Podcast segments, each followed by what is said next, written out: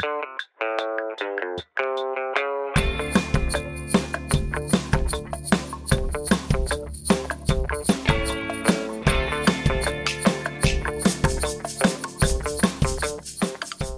and welcome to Taking the Lead, a podcast from the Radiology Leadership Institute that profiles radiologists as leaders, seeking insight and inspiration from a variety of perspectives and experiences. I'm Jeff Rubin.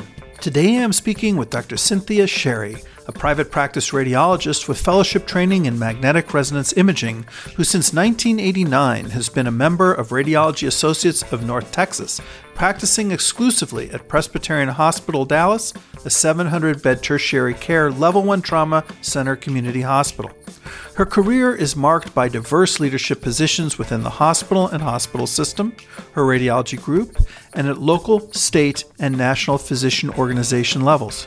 She is a proponent of the principle that physicians' clinical experiences, supplemented by leadership training, uniquely equip them to approach healthcare problems innovatively and with fiscal stewardship in ways that can benefit both patients and society. She has been instrumental in promoting leadership education for physicians both in her hospital and hospital system and nationally as president of the American College of Physician Executives and the founding chair and medical director of the Radiology Leadership Institute of the ACR. In recognition of her many contributions, particularly in the training of physician leaders, Dr. Sherry will be recognized next month with the RLI's Leadership Luminary Award, the highest honor bestowed by the RLI and the first awardee so recognized in the past five years.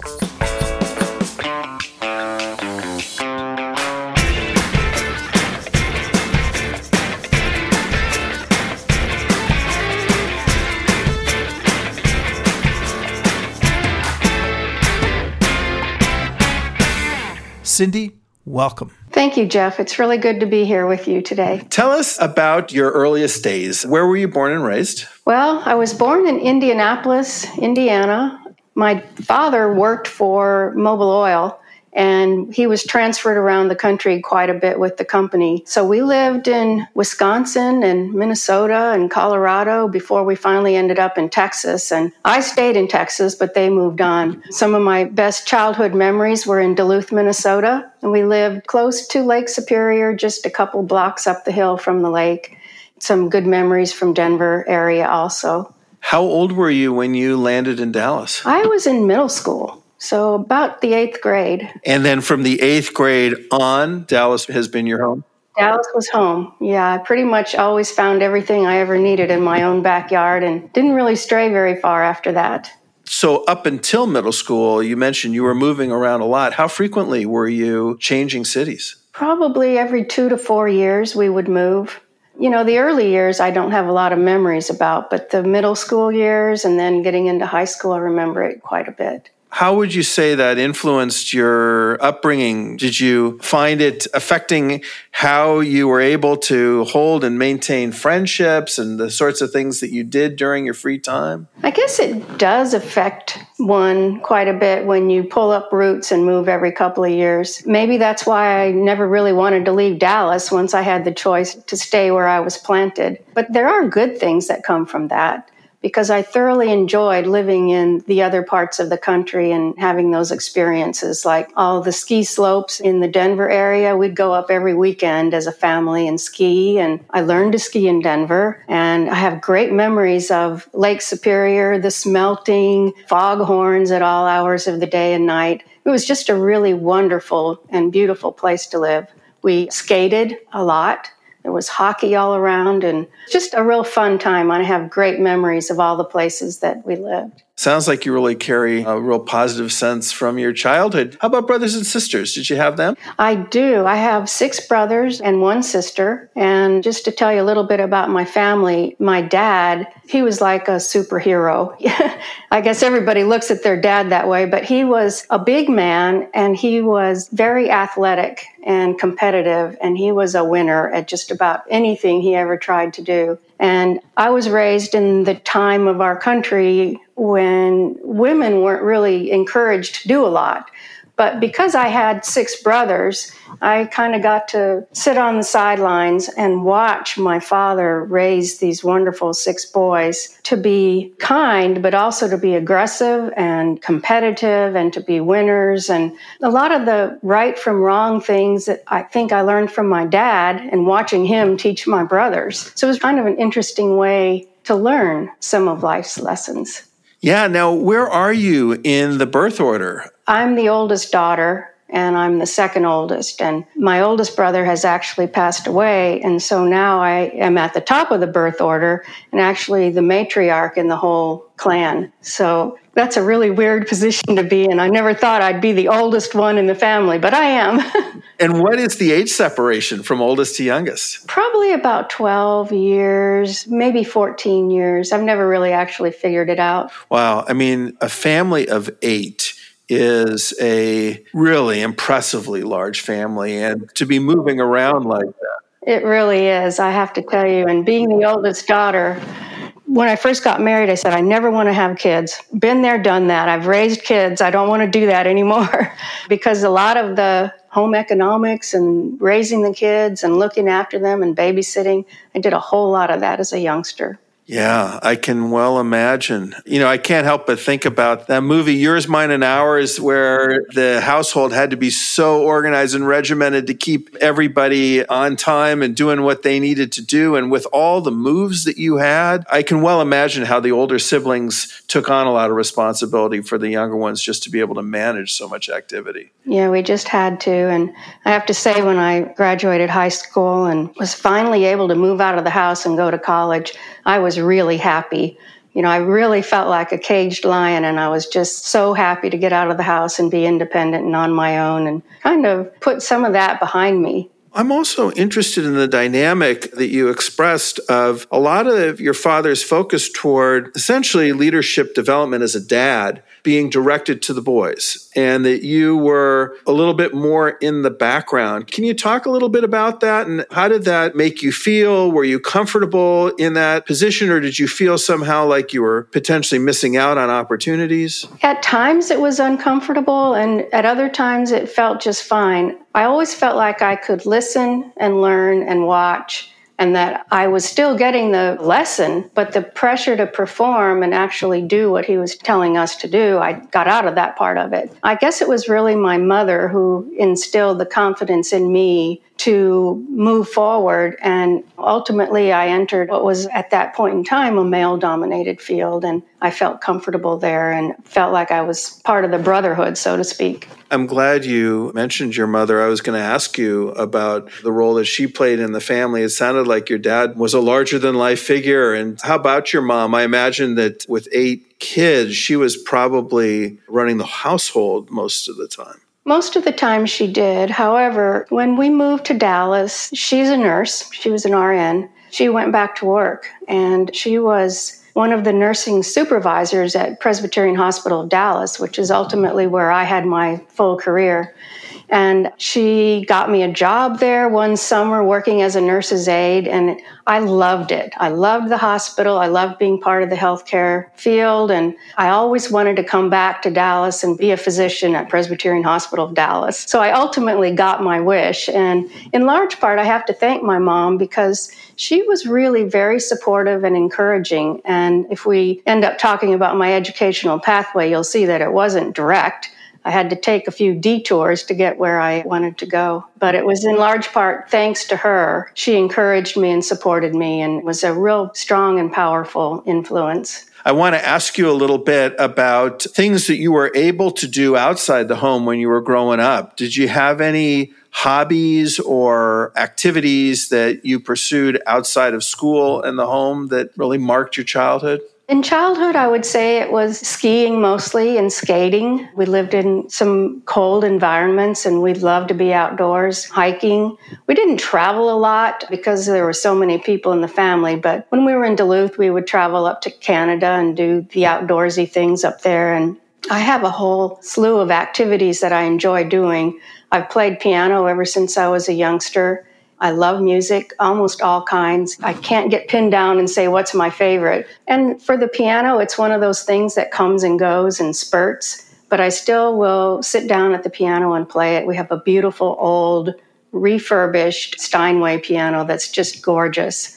I'm also a pretty good pool player, believe it or not. When I was in college, one of my favorite activities was to go down to the student union and kind of mingle with those guys and drink a beer or two and shoot pool. And I got to be really pretty good at it. So that was fun. And I like to golf. I like to be outdoors. I like that level of intellectual commitment, activity, being with other people, meeting new people out on the golf course. You go to beautiful places around the world and play golf. I really do enjoy that. I shoot about 100. I'd love to break 100, but I rarely do that. But it's fun.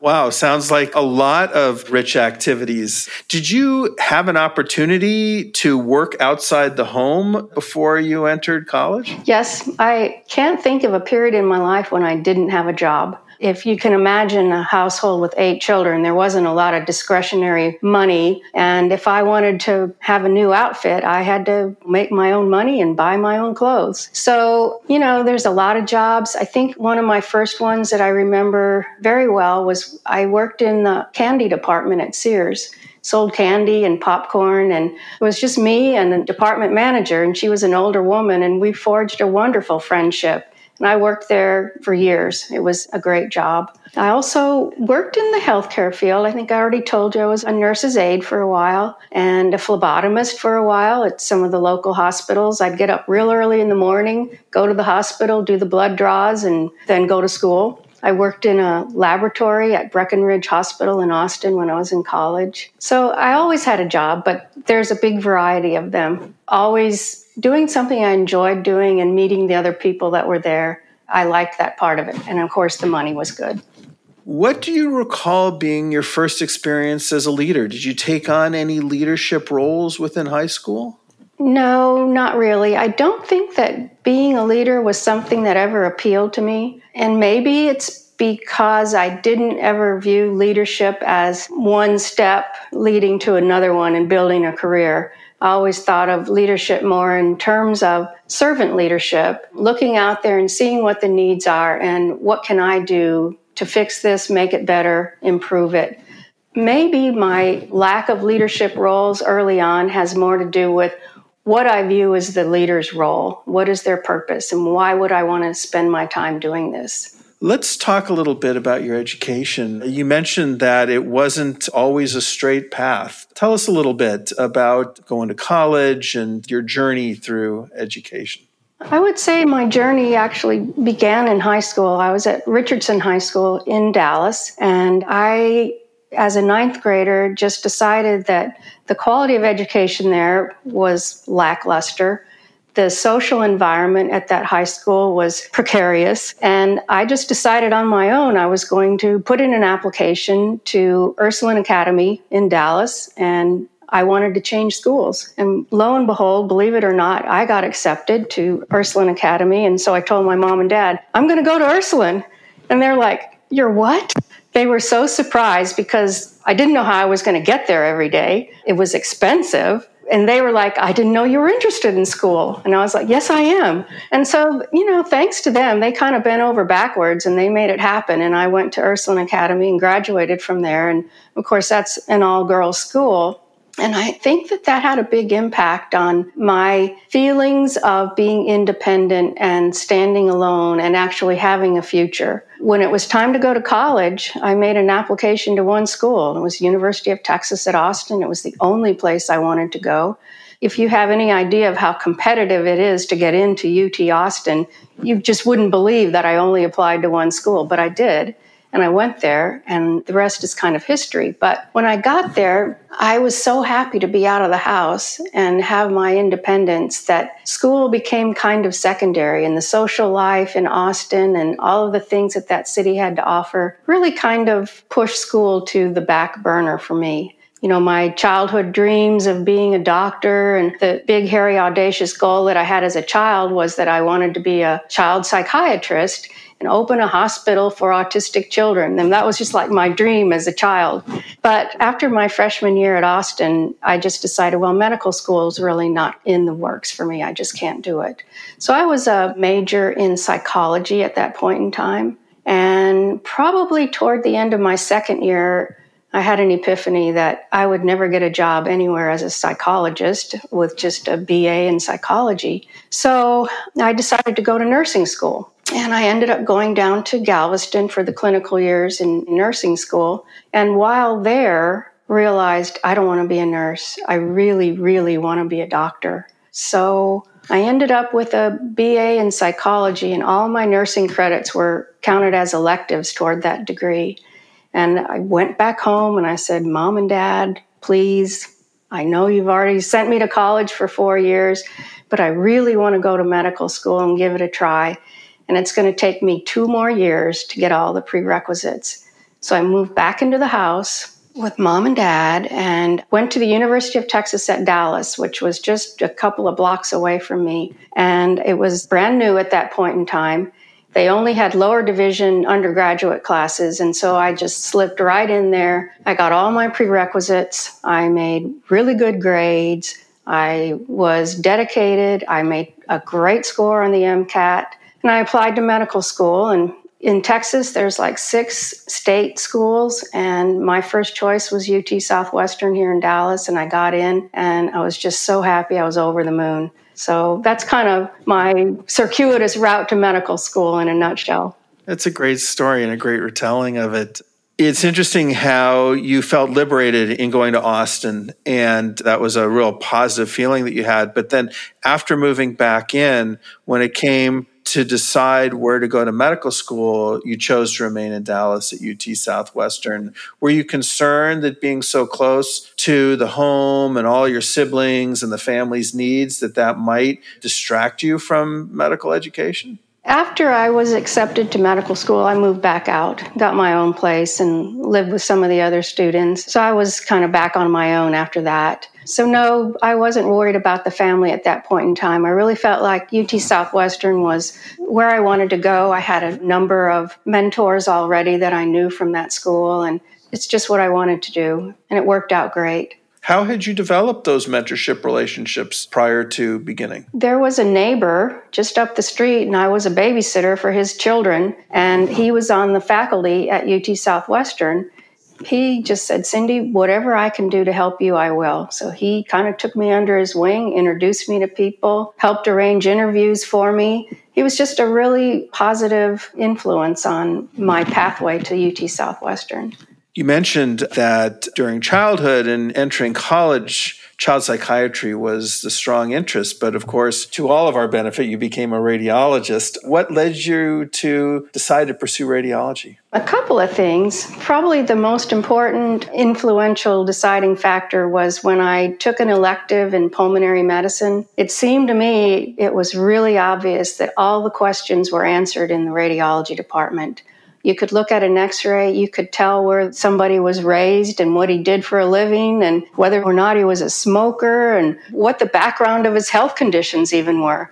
I was just so awed and amazed at what radiologists could tell us, especially in the pulmonary. And so I did a couple of rotations, one in Parkland, where Southwestern is, and the other was at Baylor University Medical Center, which is in Dallas, and it's a private practice hospital, really. And what a wonderful radiology department they had. And I loved it there. It was just like once I was introduced to it, the technology appealed to me.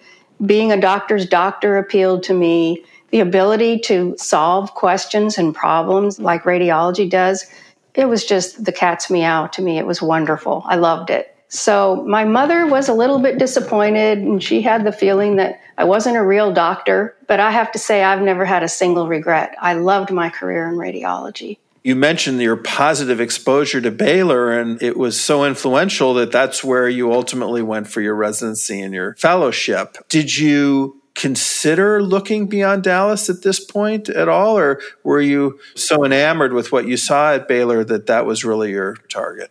Well, my target was to stay in Dallas. I got married in my third year of medical school, and my husband was in the foothills of his career, really. And it didn't make sense for both of us to pick up and move and start all over again when we had such good resources here in the Dallas area.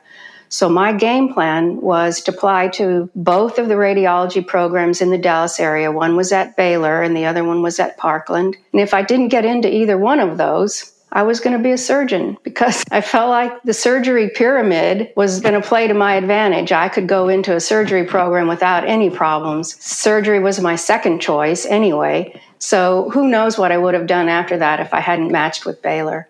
Baylor was definitely my first choice, and I'm really glad I matched there. And I have to say, it was because of the relationships that I built at Baylor while there on elective. You wouldn't think you could do that in just four weeks, but they had a great group of residents. There were four at each level of the residency program. They had a great staff, a great program director you mingled with the staff. I got to know all of them very well. It was a real positive experience, and I'm just very pleased that I was able to go there.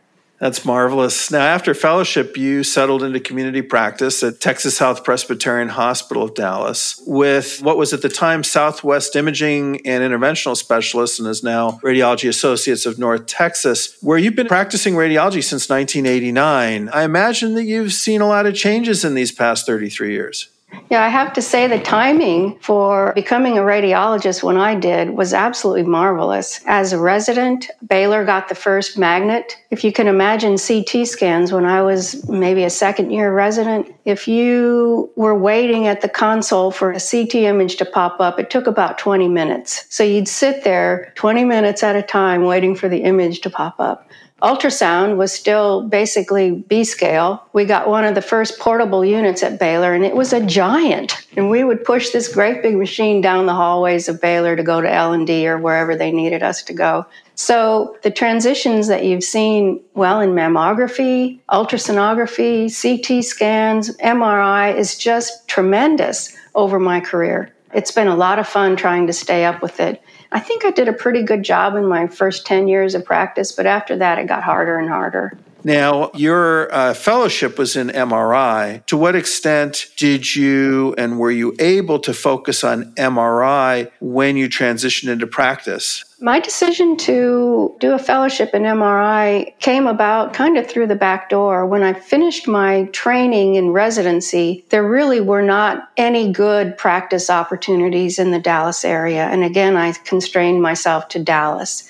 So it was, you know, take a suboptimal job somewhere or do a fellowship. And the fellowships in MRI were really just getting up off the ground. In fact, I think I was probably the third MRI fellow at Baylor. And Steve Harms was at Baylor and he ran the MRI section. And he was a really cool guy. He was fun to talk to. He was fun to get to know. He was brilliant, a real down to earth kind of a guy. And I just decided I'm going to embrace this new technology and I'm going to spend a year with Steve Harms. And it was a great choice because I loved the technology. I loved the physics of it. We had a Technicare scanner back then and you didn't just put in the protocol and push go. You had to put in the TE, you had to put in the TR, you had to put in the angles, you had to put in every little detail. And with somebody like Steve Harms helping me to learn how to do that, I knew that machine inside and out. It was a terrific year. It was also the year that we adopted our daughter, Sarah. But anyway, a lot of stuff happened. And when that year was over, I had to take a job at a community hospital that was kind of far from my house. And after about six months of practice, I really wasn't very happy there.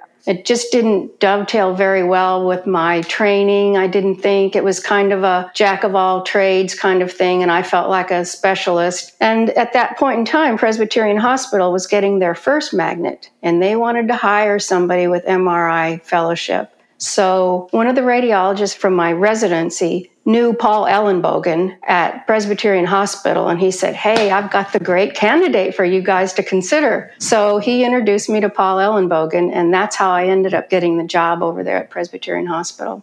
Tell us a bit about the group at the time you joined. What was its size and what was its scope? The group was small. I was maybe the sixth or seventh member of the group at that time, and it was called Dallas Radiologists PA. And they only worked there in Presbyterian Hospital. It was a body imaging group. Neuro wasn't included. There was a separate group doing neuroradiology at that hospital.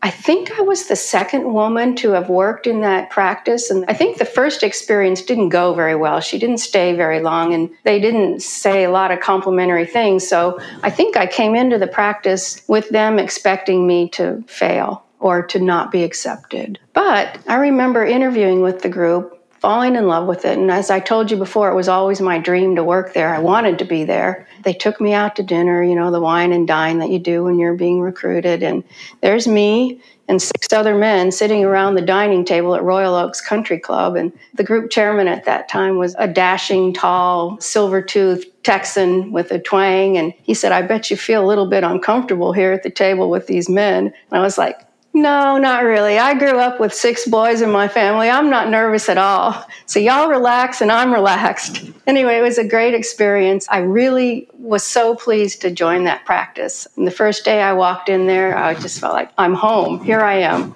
I was the first person that they took on that was really a specialist, except maybe Paul Ellenbogen, who had specialized in ultrasonography in his training. So I brought a new expertise to that group. I helped them purchase their magnets. We ended up with a joint venture with the hospital and opened up a fabulous imaging center that had four magnets and a couple of CT scanners, a big mammography suite, ultrasound. It was really quite a lot of fun professionally to be involved in that endeavor.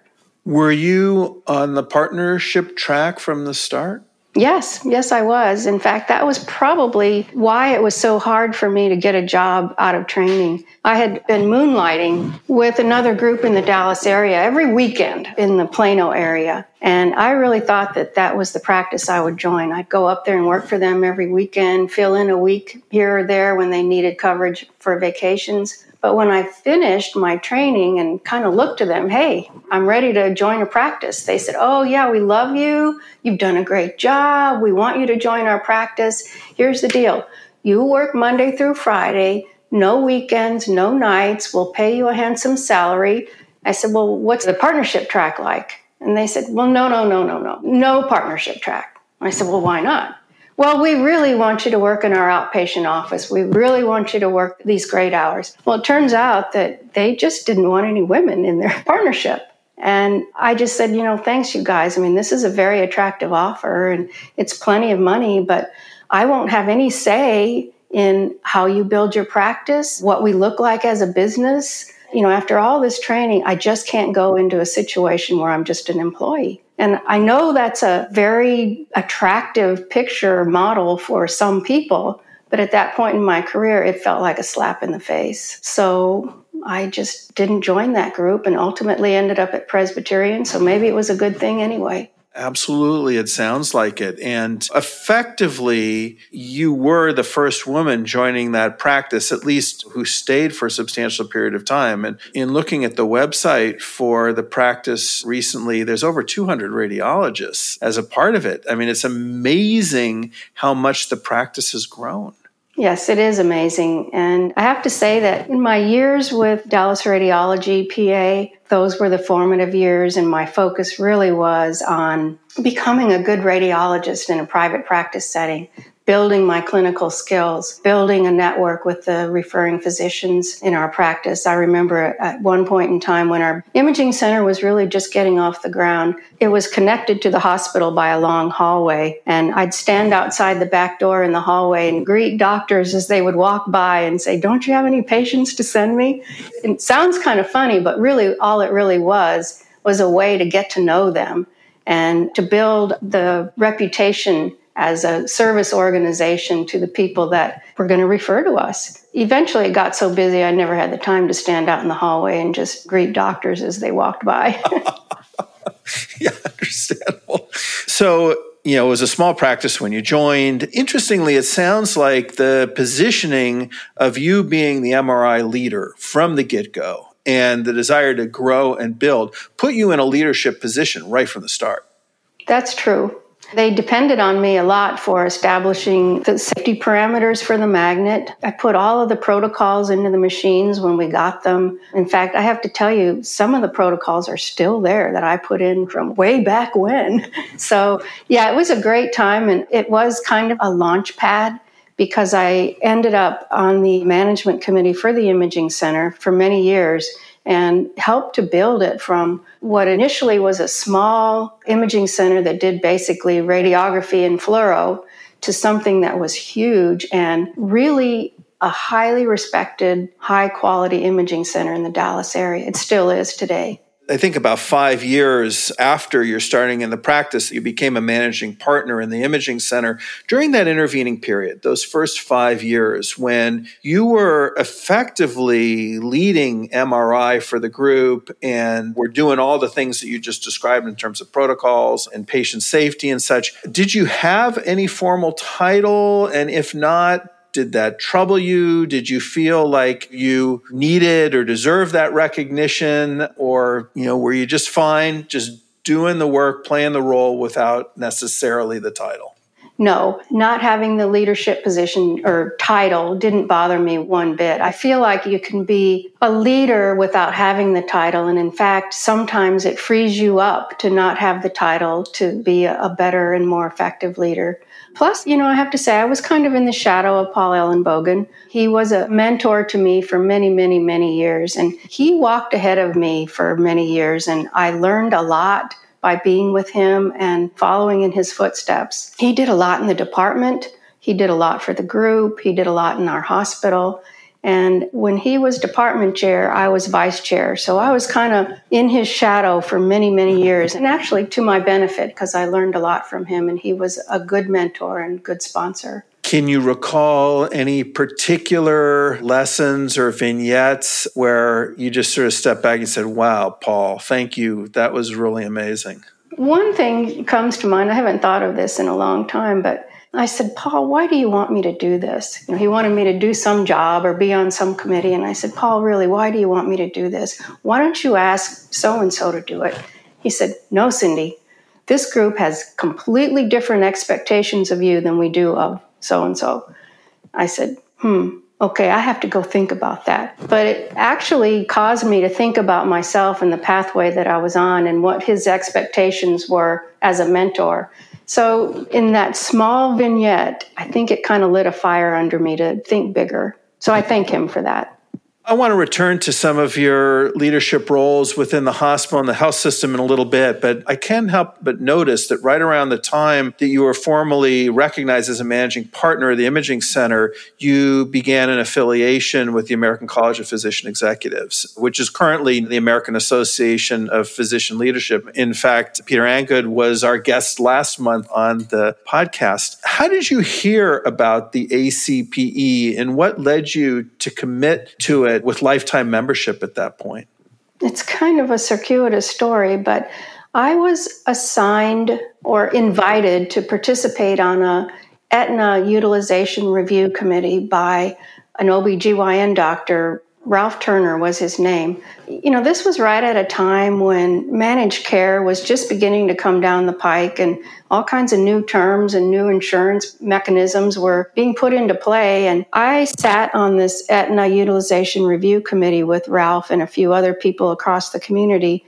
And it was like a foreign language to me. I was just in over my head. I couldn't contribute. I couldn't understand what was going on. And Ralph, he was also quite a mentor for me. He just said, you know, you can learn about these things on your own, or you can take a few courses and really get up on the learning curve. So he's the one who recommended to me that I go to ACPE and kind of get the fundamentals of the business of medicine. So I did.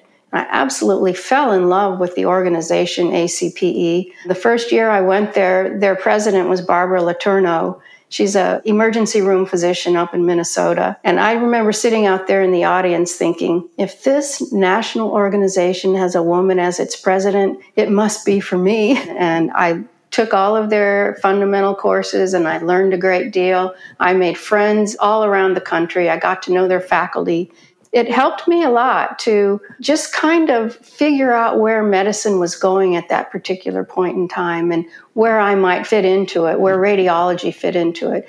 And I was a little bit of an outsider as a radiologist at those meetings. There were very few radiologists, and a lot of those physicians would look at me and say, Why are you here? As if we didn't have a role. But as I'm sure you and I agree, radiology has a huge role in the economics of healthcare ultimately, I ended up finishing Masters of Medical Management at Carnegie Mellon University through my relationships with the ACPE. And that was a really terrific educational experience. Again, made friends across this country that I still have today. It's wonderful to make those widespread connections because you can always pick up the phone and find out what's going on in another part of the country or just get input from somebody who might have a different perspective on a similar challenge. So I really enjoyed that part of my education. Yeah, so it seems that initially there was a certificate in medical management that the ACPE provided after you had completed all those requirements. Talk a little bit about the decision to continue on and engage with Carnegie Mellon. What was the connection with ACPE? And Carnegie Mellon being in Pittsburgh, did you actually go to Pittsburgh to attend classes there? Yes, it was a real busy time in my life. Carnegie Mellon University accepted ACPE coursework as the prerequisites to their program in Masters in Medical Management. And there were other programs available as an option at that time, like at Tulane, which was closer. Part of me says, why didn't I do that? Because their focus was on population health and epidemiology. And of course, that became such a big thing. But Carnegie Mellon's was more on privacy, security, the technical computer aspects of how to keep health information private. And I thought that that was a more important focus from my perspective. And so, yes, we had to do four 10 day stints at Carnegie Mellon in Pittsburgh in the one year that took me to finish this up. And it was a great time. It was like going back to college or something. We stayed in the university hotel and we were a cohort of about 30 people. We had breakfast, lunch, and dinner together. I mean, it was really a fun time. It was a great educational experience and a lot of fun, but boy, I was busy. Back home, there were weekends when I never even got out of my pajamas. I would just sit at my computer and doing my homework, and it was just a really busy time. But I'm glad I did it. What competencies, you know, looking back, would you say you gained from that formal educational experience that have served you the most or that you've reached toward in your subsequent career? I think clearly just the fundamentals were the most valuable thing for me because, as you know, in traditional medical curricula, we don't get any of that. So to me, it was a brand new language, a brand new world. It broadened my horizons tremendously, just the way I looked at things and tried to figure out how all the pieces fit together. I think the fundamentals were important, but also this was right on the cusp of things like emotional intelligence that was something new to me at that particular point in time. So that was interesting. And some of the personality surveys were interesting and valuable in many ways. I'm an introvert with a capital I, but that doesn't mean I can't, you know, work a room pretty well if I want to. But, you know, you learn something about yourself and how to manage the stress that, you know, putting yourself out of the comfort zone can do. Shortly after getting your degree, you joined the ACPE's board of directors and ultimately rising to become the president of the ACPE. And that is a remarkable accomplishment. But I imagine also a huge commitment of time and effort. What led to your selection as president of the ACPE? When I joined the board at ACPE, there was never any thought that I was going to become president. You know, once again, this is kind of characteristic of my leadership path is that I'm not trying to build a resume or go from one particular appointment to another thinking it's going to lead to something bigger. It just so happened that way. And I guess it had to do a lot with the people I had come to know, the other people on the board, because there was a lot of mentorship and sponsorship that pushed me into that particular role. And it was a pivotal time for that organization. Peter Angood addressed it a little bit in his podcast, but I was president of that organization at a point in time when the founding CEO, Roger Schenke, was stepping down. So he had led that organization for, I don't know, 30 years, 40 years, something like that. And he was very charismatic, he was controlling, almost tyrannical sometimes about that organization because he loved it so deeply. As president of the board, and the other board members agreed with me on this, we felt like it was really important to make a clean break, that for this organization to succeed and change with the times and grow with the times, we had to phase Roger out, bring in somebody new, set the stage for the transition, the transformation of ACPE. And it was very tumultuous. It was very difficult for Roger. He was angry at many times because we excluded him from the conversations. We didn't want him to be in charge of or control whoever the new CEO was and thereby continue controlling from the grave, so to speak, the direction that ACPE took. So it was a very difficult leadership role to take, moving that organization from one leadership style to another one. So ultimately, I chaired the search for a new CEO.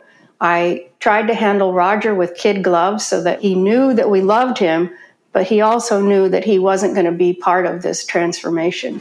We ended up selecting an interim CEO, and he was a former board chair of ACPE, and he just did a tremendous job for about three years, just taking care of the organization as Roger phased out and setting the stage for the next CEO. So then I was also part of the search committee that selected Peter Angood, and I have to say that turned out great, right? He's been there for 10 years. He's made a lot of changes. He's grown the organization in many ways and expanded it. And I feel very gratified that he has done such a good job with it. Wow, Cindy, it's amazing the responsibility that you carried for that organization and the successful transition you were able to effect while also leading your practice and having so many other responsibilities. And it really is remarkable to think about what you said about the rarity of radiologists in the organization. And yet, when it came time to pick the leader to realize this transition, who did they turn to? They turned to you. Do you have any sense of what it was that you communicated to the other leaders of ACPE that led them to say, Cindy is the person to do this? Maybe an inkling. Barry Silbaugh was president of ACPE right before me, and he was a mentor to me in many ways. He's a very soft spoken man, a deep thinker, almost a monk in some ways. I mean, he's just a reader and a thinker and a philosophizer. He said about me that I have grace under fire. So I think he believed that he knew it would be a tumultuous time and that they needed somebody with the grace to kind of work through the turbulence and make it through to the other side. Maybe that's it. I don't know. Any lasting lessons that you take from your time at the helm of the ACPE that you have subsequently applied in other leadership roles? Never give up. Just keep on trying because there were so many roadblocks and what felt like so many dead ends in that arduous process. But I think, you know, you just keep on keeping on. And I would go to bed at night feeling so much anxiety and wake up in the morning and look at the problem with a whole different light. And the solutions come and don't let them bog you down too much because it comes to an end. That anxiety that you just described, you know, getting into bed and thinking about these things, what strategies did you learn to sort of try to compartmentalize it and get a good night's sleep and be refreshed the next day? I have been a fairly religious exerciser my whole adult life. I find great solace in going to the gym, doing aerobic exercise, lifting weights, a little bit of yoga.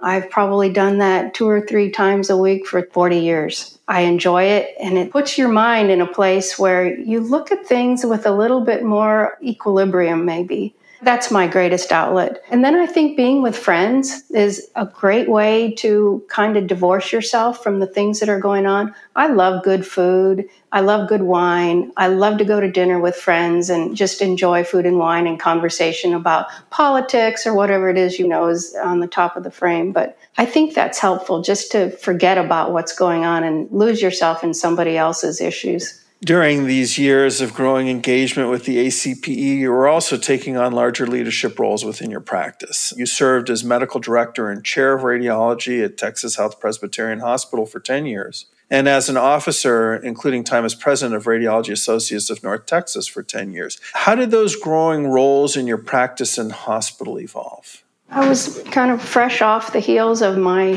formal medical management education and I just had so many ideas. I was busting forth from the seams with great ideas to help our practice grow. And one of my dear friends, Ted Kerlock, was president of the group at that time. And it was kind of a loose executive committee. And, you know, we'd all sit around the table and go over to financials and kind of argue a little bit. And the squeaky wheel always prevailed. So I approached Ted one day and I said, Ted, I'd like to be president of the group. I'd like to take this group in a new direction. So it wasn't like somebody tapped me on the shoulder. This was a point in my time when I said, I really want to do this. So he was gracious enough to say, I'm not going to stand in your way and I'll help you. So I became president and I led the group through a complete reorganization. We changed our name from Dallas Radiologist PA to SIIS, Southwest Imaging and Interventional Specialist, because we wanted it to reflect a larger geographical area and we wanted it to reflect the fact that we were doing interventional procedures as well. We still were only a body group, we weren't doing any neuro. But this reorganization gave us the opportunity to expand not just same store, but new stores. So we were looking for opportunities where we could add neuro to our book of business, and we were looking for opportunities where we could be a part of the technical component as well. We had a few guiding principles like we were never going to do Medicare only payments and we were never going to do a global bill and we were always going to keep our professional bill separate from the technical bill, but we wanted to get into that technical aspect. So we added a couple of places, we lost a couple of places during my time, but overall we grew and we added people to the group. During the early years of my presidency, I also did a reorganization of the, our corporate stature. We got the new name, we got a new logo, we got new bylaws. We got a way for grievances to be aired. We created a new mission and vision. I mean, we had a strategic plan. I brought in Larry Muroff at one point as a helper, and we devised a new strategic plan. I divided the group into three sections, loosely based on what Larry told us. You know, we had one part of the group that was handling the finances, we had one part of the group that was doing financing, Anyway, we basically divided it up into three jobs, and everyone in the group was on one of those committees, and we had a chair of each of those committees. It was a time of rapid growth. The other project I undertook was a transition from an in house mom and pop billing office to outsourcing and professional billing and collecting. And that was fun but difficult because we had a lot of employees that were managing every little bill that came in and out of our office. And we had a great office manager, but she spent probably 95% of her time on billing and collecting.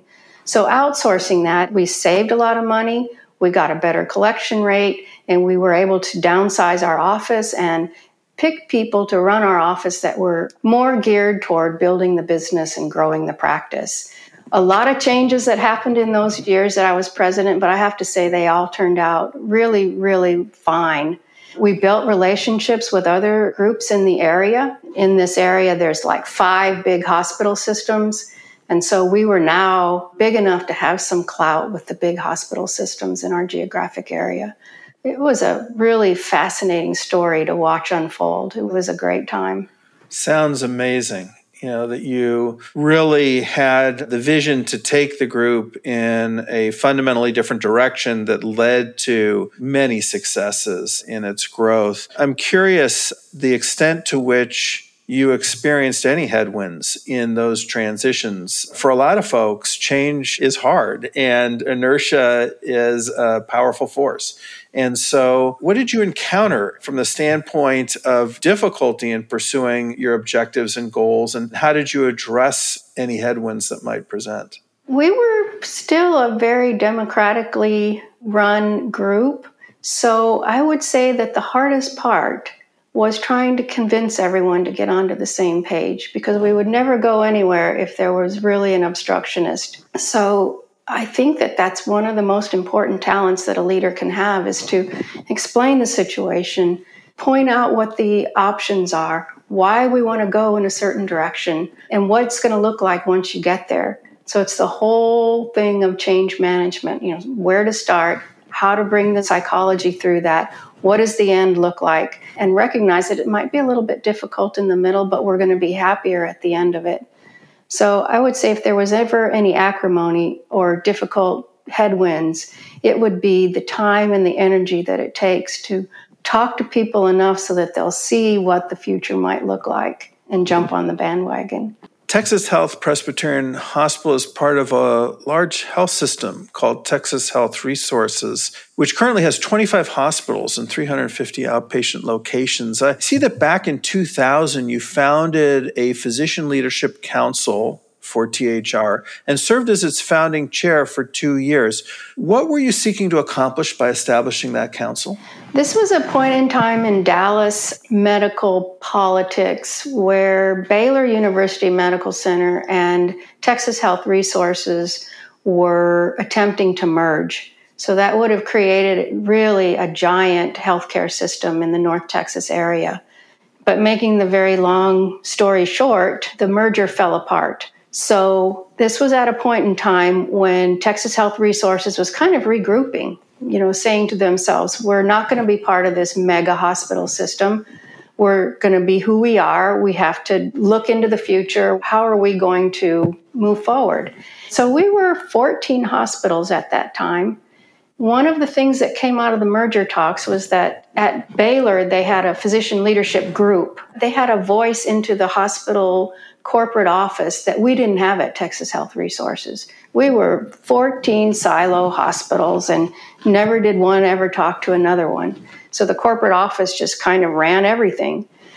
So it was my idea after the merger fell apart to recreate Baylor's physician leadership group. And we called it at Texas Health Resources the Physician Leadership Council. And I have to give credit to the then CEO. His name was Doug Hawthorne, and he had a long, great run at Texas Health Resources. He's really responsible for growing it into the big system that it is now, he embraced the concept. He thought it was a great idea. He loved what they were doing at Baylor and thought we can reproduce it in our own image at Texas Health Resources. And as they looked around for someone to chair it and put it together, somebody from one of the other hospitals says, I nominate Dr. Sherry. And Doug looked at me and he said, Cindy, do you want to do this? And, you know, how do you say no? I mean, what a great opportunity. So I spent a couple of years pulling together the medical staffs from 14 different hospitals. We would get together in person. The council pretty much consisted of the president and vice president of the medical staff at each of the 14 hospitals.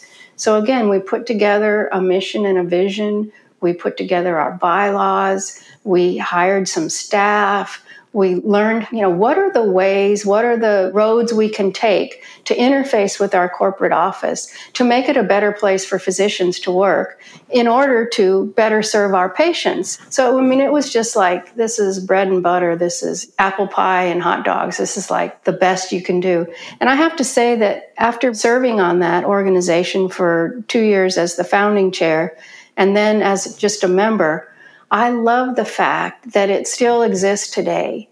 And they are so deeply entwined now with the corporate office that the corporate office and the physician organization, they're making decisions together all of the time for all of these hospitals. They've actually created another arm that's actually a policy arm, and they set policy for the hospitals, for the corporate office. So you know, this was a time when safety and quality and to err is human and, you know, crossing the quality chasm, all of these things were so important and on the tip of everybody's tongue. So it was a great time for the doctors to get together and create their influential role within the corporate office. It sounds like a very empowering initiative. And what I'm gathering is that it really was essentially initiated from a top down perspective, but was allowed to evolve bottom up. That's exactly right. Yeah.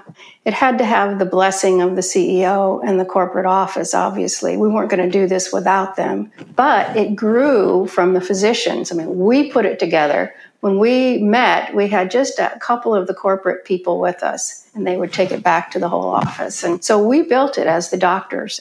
It was a great experience and a great time. At that time, were all of the physicians essentially in private practice or were some employed? Virtually all of them were in private practice at that point in time. Texas Health Resources now does have a big physician group that they employ, but they didn't really have it at that time. They had a fledgling organization of a few primary care doctors that were out in the suburbs that grew into the now large Texas Health Physician Group, which is primary care plus specialty care. Talk a little bit about your perspective on radiologists as leaders of all physicians and you know what sorts of things do you see as being characteristics of radiology practice and the sensibility of radiologists that make them successful within the context of those roles? Radiologists clearly have a central role in healthcare economics, and we touch so many patients that are in the hospital. We touch so many patients that are in the outpatient realm. We've evolved from someone who sits behind the view box all day to a specialty that interfaces with patients face to face, interventional, for example, and breast imaging, and a lot of women's imaging, especially. We do have a tendency to get stuck behind closed doors and become a little bit isolated, but it's just one of those constant yings and yangs. I mean, it's what we do. We have to do that. We have to take the time to read studies.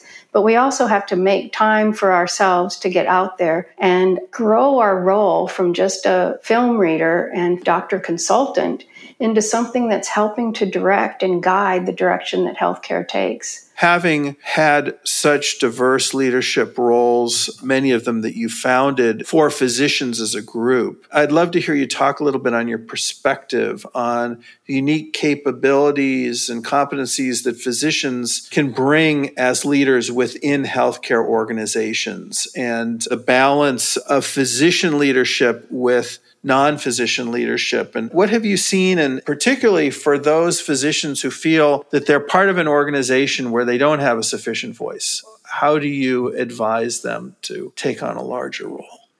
I was very fortunate in my career path that when I was president of the hospital, you I'll just throw out there that the hospital was 40 years old at that point, and I was the first woman to be president of the medical staff. Okay. So it was definitely male dominated. But the president of the hospital then was, you know, a healthcare administrator.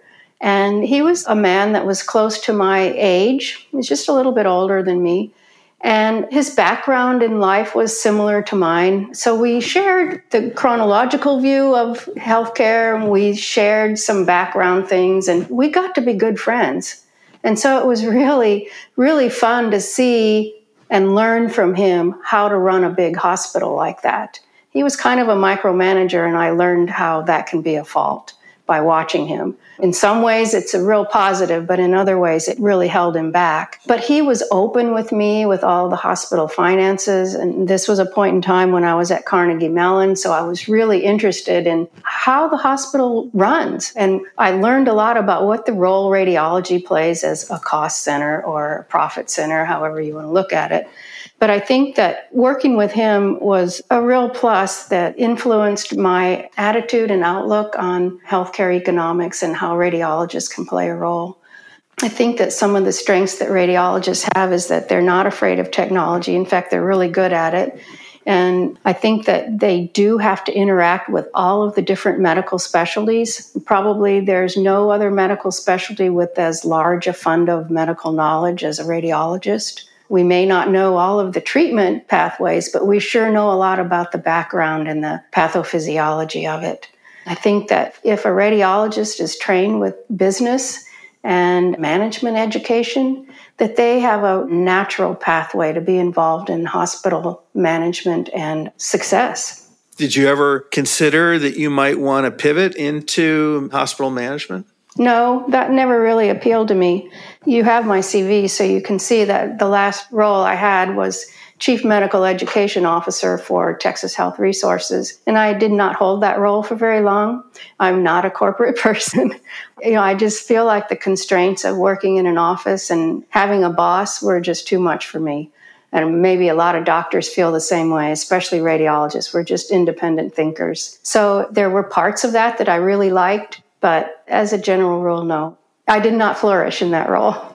In 2011, you became the medical director and founding chair of the Radiology Leadership Institute of the American College of Radiology. Of course, the RLI sponsors this podcast and has contributed a breadth of leadership education and training over the past decade. And I feel privileged to have served on the board during your time of founding the organization and your leadership. Take us through the origin story of the RLI. How did it come about and what role did you play in its founding? Well, I was at the juncture in my career where I felt like physician leadership education was really, really very important. And it was something that was lacking in the radiology world, especially in the ACR. And that was my primary connection to organized radiology was the ACR. I wasn't very much involved in many other radiology organizations, but ACR was the one I was connected to. I remember I was probably on the council steering committee and I was invited to a cocktail hour, I think at a point in time when Jim Thrall was just finishing his presidency. And I walked into his suite and he was standing there to greet me. And I said, Hey, you know, I have this great idea about leadership education for radiologists. And he smiled and looked down at me and he said, Tell me about your idea. And, you know, unknown to me, Van Moore had already been talking to Jim Thrall about leadership education for radiologists. And it just kind of dovetailed that he was thinking the same thing when I approached him and brought up the subject. And it wasn't long after that when he called me on the telephone and he said, Cindy, this is Jim Thrall. And I'm like, What? Who? Jim Thrall calling me? What? anyway, it really was him. And he said, I would like to invite you to join the board of chancellors on this commission, and I want you to spearhead the concept of radiology leadership education. And I said, Well, can I think about it and I'll call you back? Anyway, I thought about it and I thought, what an opportunity this is. So that was probably in 2009, I think, if I have the dates right. So it took almost a year for me to actually end up on the board. So I spent that year doing a deep dive into what kind of physician leadership education is out there. Who are the leaders in physician leadership education out there? How do I translate that into radiology? How do I appeal to academic radiologists and private practice radiologists? How are we going to encourage them to work it into their busy schedule? So a lot of footwork was done with a lot of radiologists. Harvey Neiman, he was just invaluable, priceless, his input, his belief in it, the way he spearheaded it. And then the staff members, you know, Ron Friedman, he got on board with the concept early on. Anne Marie Pasco joined after that. I have to tell you that the strength of ACR Harvey Neiman, the staff, the other radiologists. It was just an amazing confluence of a whole bunch of good ideas coming together and talent to pull it off. And honestly, I didn't know you but you ended up on the original board. I don't think I'd ever met you. But Harvey said, Oh, yeah, you got to have Geoff Rubin. He's going to be a great addition. I said, Harvey, whatever you say. So basically, the original board was picked by Harvey Neiman. And I was just so pleased with the people that he brought together and the different perspectives that they all brought to the table. And I remember how much we struggled with some of the minutiae, you know, the common body of knowledge and 151 different competencies and the seven different spheres of influence.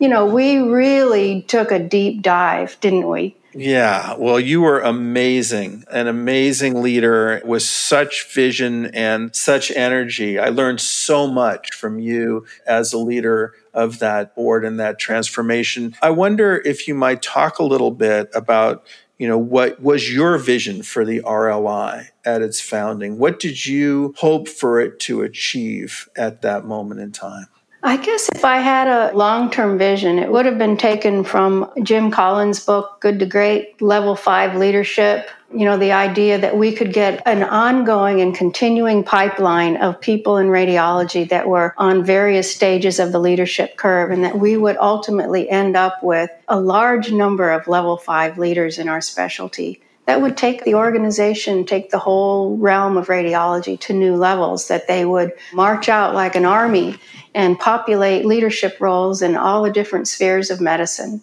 and that we wouldn't be confined to just the reading rooms in the radiology department. I guess I had a bigger picture of the physician population that we operate within. And so I really did have a bigger view of radiology just spreading themselves out into the physician world, the hospital world, the healthcare world, insurance companies, everything. Yeah, I mean, it's a perspective that is very consistent with your leadership journey and the roles that you have played. And I think it's a marvelous vision and one that the RLI continues to pursue and encouraging radiologists to take on the breadth of leadership roles and giving them the tools to do so is a fantastic mission. Amongst radiologists, who do you believe specifically benefits from leadership training? Is there a phenotype? How do you advise a young radiologist who comes up to you and says, Should I get involved? Should I take my time to do leadership training with the RLI? I think that a lot of people that I encourage to go into leadership roles are the ones that I feel are motivated for reasons that coincide with mine, I guess. And I'll just go back to the same thing. I don't see serving in leadership roles as a way to build a CV or a resume. I think you need to be motivated to do the work and have a vision. And a lot of radiologists do. I mean, they're not afraid to tackle a tough job, but there are some who, for good reasons want to just come in, read their studies, and go home. And we won't flourish as a specialty if that's what everyone does. So, those people who are motivated for the right reasons to be a servant leader, I encourage wholeheartedly just don't say no. If a problem interests you, don't be afraid to say, Yes, I want to get involved. You've used the term servant leader a couple of times, and sometimes I think folks look at that term or hear that term and think it somehow implies a level of passivity where you know you're looking to do what others need you to do and that you are being a servant in principle is almost a passive type role. Talk us through the active engagement in leadership and driving an organization from the perspective of being a servant leader? I think of it from the perspective of if you're the leader, you can't assume control and command. You know, just tell people what to do. Hey, follow me. Because they're not going to follow you unless you come up with a persuasive story that depicts what your vision looks like and that they can see what's at the end of it if you just do the work in the middle. So when I say servant leadership, I'm thinking of I have a vision of what the future looks like, and it's better than what we have right now. And if I can convey that to you, you're going to agree with me and you're going to follow, and we're going to all get there together. So I don't think of it as command and control as much as I think of it as describe your vision and describe how we're going to get there and why we want to get there and why we want to go through the hard parts to do it. That's kind of what I mean when I say servant leadership. Yeah well articulated. Looking back on the RLI after 10 years, what brings you the greatest sense of pride in its founding? I love what it turned into. I loved it when I left, but when I look at it now, I just love the way it evolved. I love, I don't know, the way it spread out into so many different directions at a point in time when it was hard. I mean, we had budget cuts and you know changes of leadership. We had COVID, but I love the fact that it exists today. But more than that, I love the form that it exists in today. And I may follow it at arm's length, but I'm lurking. I'm watching to see what became of it after I left. Your career has been marked by periods of deep engagement with professional organizations such as the ACPE and the ACR and the Dallas County Medical Society and Texas Medical Association, to name just a few. Once your leadership term is completed within an organization, how do you approach finding your next activity? Well, this is probably a good time to talk about the direction it took after RLI I was always interested in education, but I became even more interested in it. And that's why I ended up with that chief medical education role. And one of the things I tried to get started was the Schwartz rounds at our hospital. So palliative care, end of life care, some of the ethical considerations that medicine and physicians face every day, and it's just growing and growing and getting to be a bigger issue. So my interest kind of pivoted toward ethics of medicine. And in my role as the president of Dallas County Medical Society, one of the big efforts that we undertook was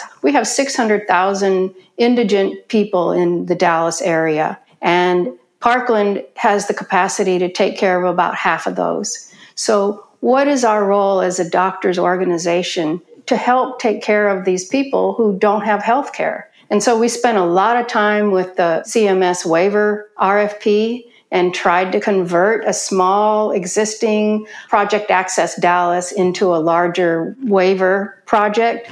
And we failed. But I have to tell you, the effort was wonderful. And we actually took a visit to CMS headquarters in Baltimore and had interviews with those people, not because we wanted to change their mind, because we accepted that we couldn't, but we wanted to learn what were they thinking? I mean, we felt like we had hit off every bullet point that they were asking for, and how did we fail? And basically, you know, their answer was, well, you weren't big enough. We're looking for bigger projects. And really, some of those things we talked about, like transparency and accountable care, those are things for the future, not right now. And thirdly, why aren't you, as an organization of doctors, more politically plugged in so that you could have gotten your people in Dallas to get on board with you?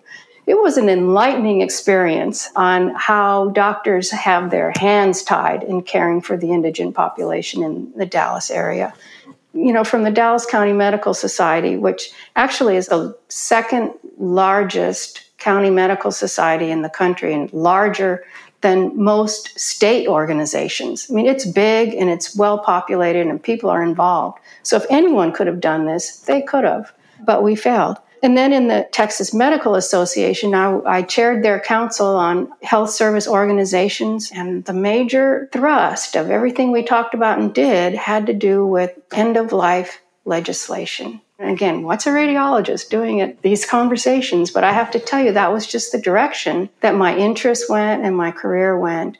And so I tried as hard as I could to help the leaders in our state, Bob Fine and Stuart Pickel, tried to get physician orders for life sustaining treatments, you know, at the out of hospital DNR, and tried to get all that stuff in place. And my time doing that came to an end before we actually accomplished it, but we made a little headway. And that's all you can really ask for sometimes. And that kind of brings me to resignation retirement, whatever you want to call it, because in 2014, that's basically what I did. And at that point in time, I became a study in burnout and learned a lot about myself at that particular point in time. And if you look at burnout as something where the stresses and anxiety of your life, work life, home life, whatever it is, stresses and anxieties of life become greater than your outlets can help you deal with them. And so I wouldn't say that I was too stressed out at work. Maybe I was in a job that wasn't as gratifying as I'd hoped it would be. But there are circumstances that happen in any individual's personal life aging parents, family members who are sick, maybe a personal illness occurs. And I just found myself in that cliche situation where those stresses of my personal life pretty much overtook my ability to cope. You know, in retrospect, I look back and I wish I had done something a little more temporizing than just throw up my hands and quit and walk away. I'm still a radiologist. I go to the hospital, I sit behind the view box and I read cases and interact with the physicians on the medical staff. And I have to say that, you know, I'm kind of back to my roots. I love doing that. So that's how my career rounded out. Fantastic. And so many lessons in all of that. And you know there's different times and different stages for different activities. And the fact that you're back to your roots is inspiring in many ways. I wonder if you think about seeing yourself you know potentially rallying for something new at this moment or are you content to continue realizing the role of being essentially a senior statesman and following the path that led you into the field? I am content right now, Geoff. I love looking back on my career and seeing the RLI continuing in the form that it's in. I love looking back at ACPE and seeing what form that's in. The Physician Leadership Council at Texas Health Resources, I love watching what they're doing. One of the things we didn't talk about was the Physicians Lead program, which I started up in our hospital at Dallas just for our medical staff, kind of in conjunction with ACPE, brought in some speakers, and that still exists, only now it's on the whole health system basis and they're churning out leaders every six months or something. They start a new cohort. And it's just very gratifying to be at a point in my career where I can say, yeah, yeah, I did some things and I feel good about it. But now I'm back to my roots. I love reading about current things going on in radiology.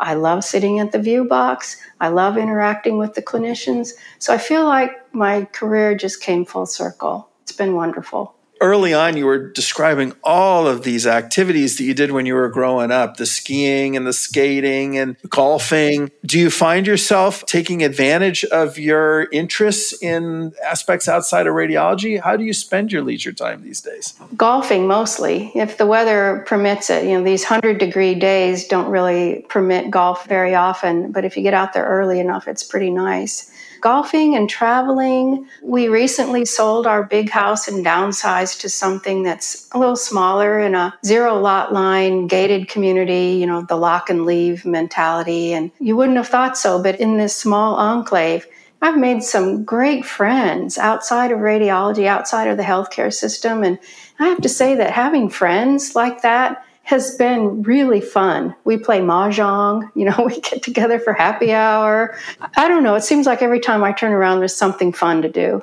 That's terrific. And family? Yes, I have a daughter, Sarah, who is in her mid 30s, married, lives in the suburb of Dallas, Plano, and works for an insurance company. And she's just the love of my life. She is adopted, so I can't really take credit for this, but I like to tell people she was born with a compass that points north. I mean, this girl knew right from wrong from, you know, right out of the hopper. I don't know how she did it, but she lives her life in a way that she always knows what the right thing to do is. And I really admire that about her. Love that about her. I have two stepchildren. They're certainly grown adults and they have children too. We have a pretty big family now, and we do a few family vacations, probably one each year. That's really nice. I can't help but think that your daughter's compass is strongly guided by the magnetic field that you and your husband have provided. Maybe so. My husband's a great guy too, and we haven't really mentioned him, but he's retiring this year after 50 years at the University of Texas. So we have a new chapter opening up right now. That's really exciting. What plans do you have for the new chapter? Mostly, we're going to try to travel more. About five years ago, we built a house up on Lake Texoma, which is part of the Red River at the borderline between Oklahoma and Texas. And it's in a small community that has a marina and it has an 18 hole Jack Nicklaus golf course that's absolutely gorgeous. Right now, we go up most weekends and spend the weekend up there. We'll probably end up spending more time up there once he retires. Sounds very nice, well deserved and well earned. One last question What advice would you give to a young physician who is inspired by your journey and would like to pursue leadership? Once again, the whole concept of don't pick your leadership roles based on your CV, but pick them based on what motivates you and what lights the fire and where you have the fire in your belly. And to stay true to the values that brought you into the medical field in the first place. It's a little bit of altruism, it's a concern for putting patients first and the physician patient relationship first, and integrity. So I would say stay true to your values and take leadership roles that motivate you because of the heart of what those are. Well, Dr. Cynthia Sherry, thank you so much for sharing your rich leadership journey with us today. You have really explored fascinating dimensions of leadership and have left a lasting legacy for many of us in radiology and many who have yet to come through establishing the programs that you have in leadership training and education. I am so happy that we have had this time to talk today on taking the lead. Well, thank you, Geoff, for giving me the opportunity to talk. I truly enjoyed talking with you, and I hope I'll see you at the summit. That you will.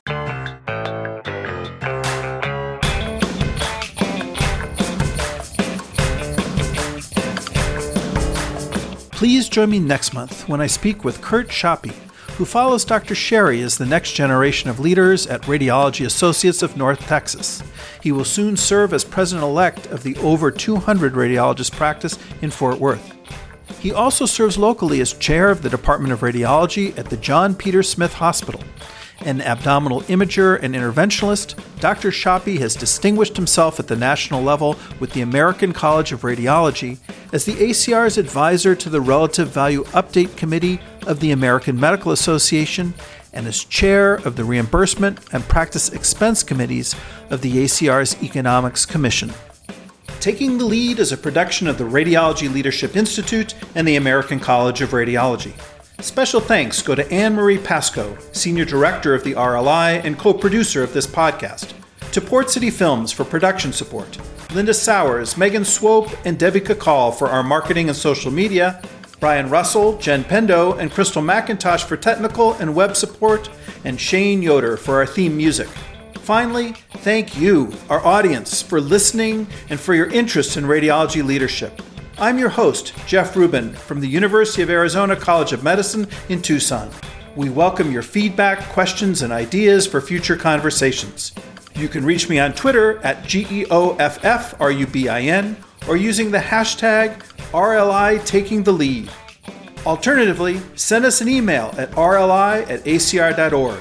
I look forward to you joining me next time on Taking the Lead.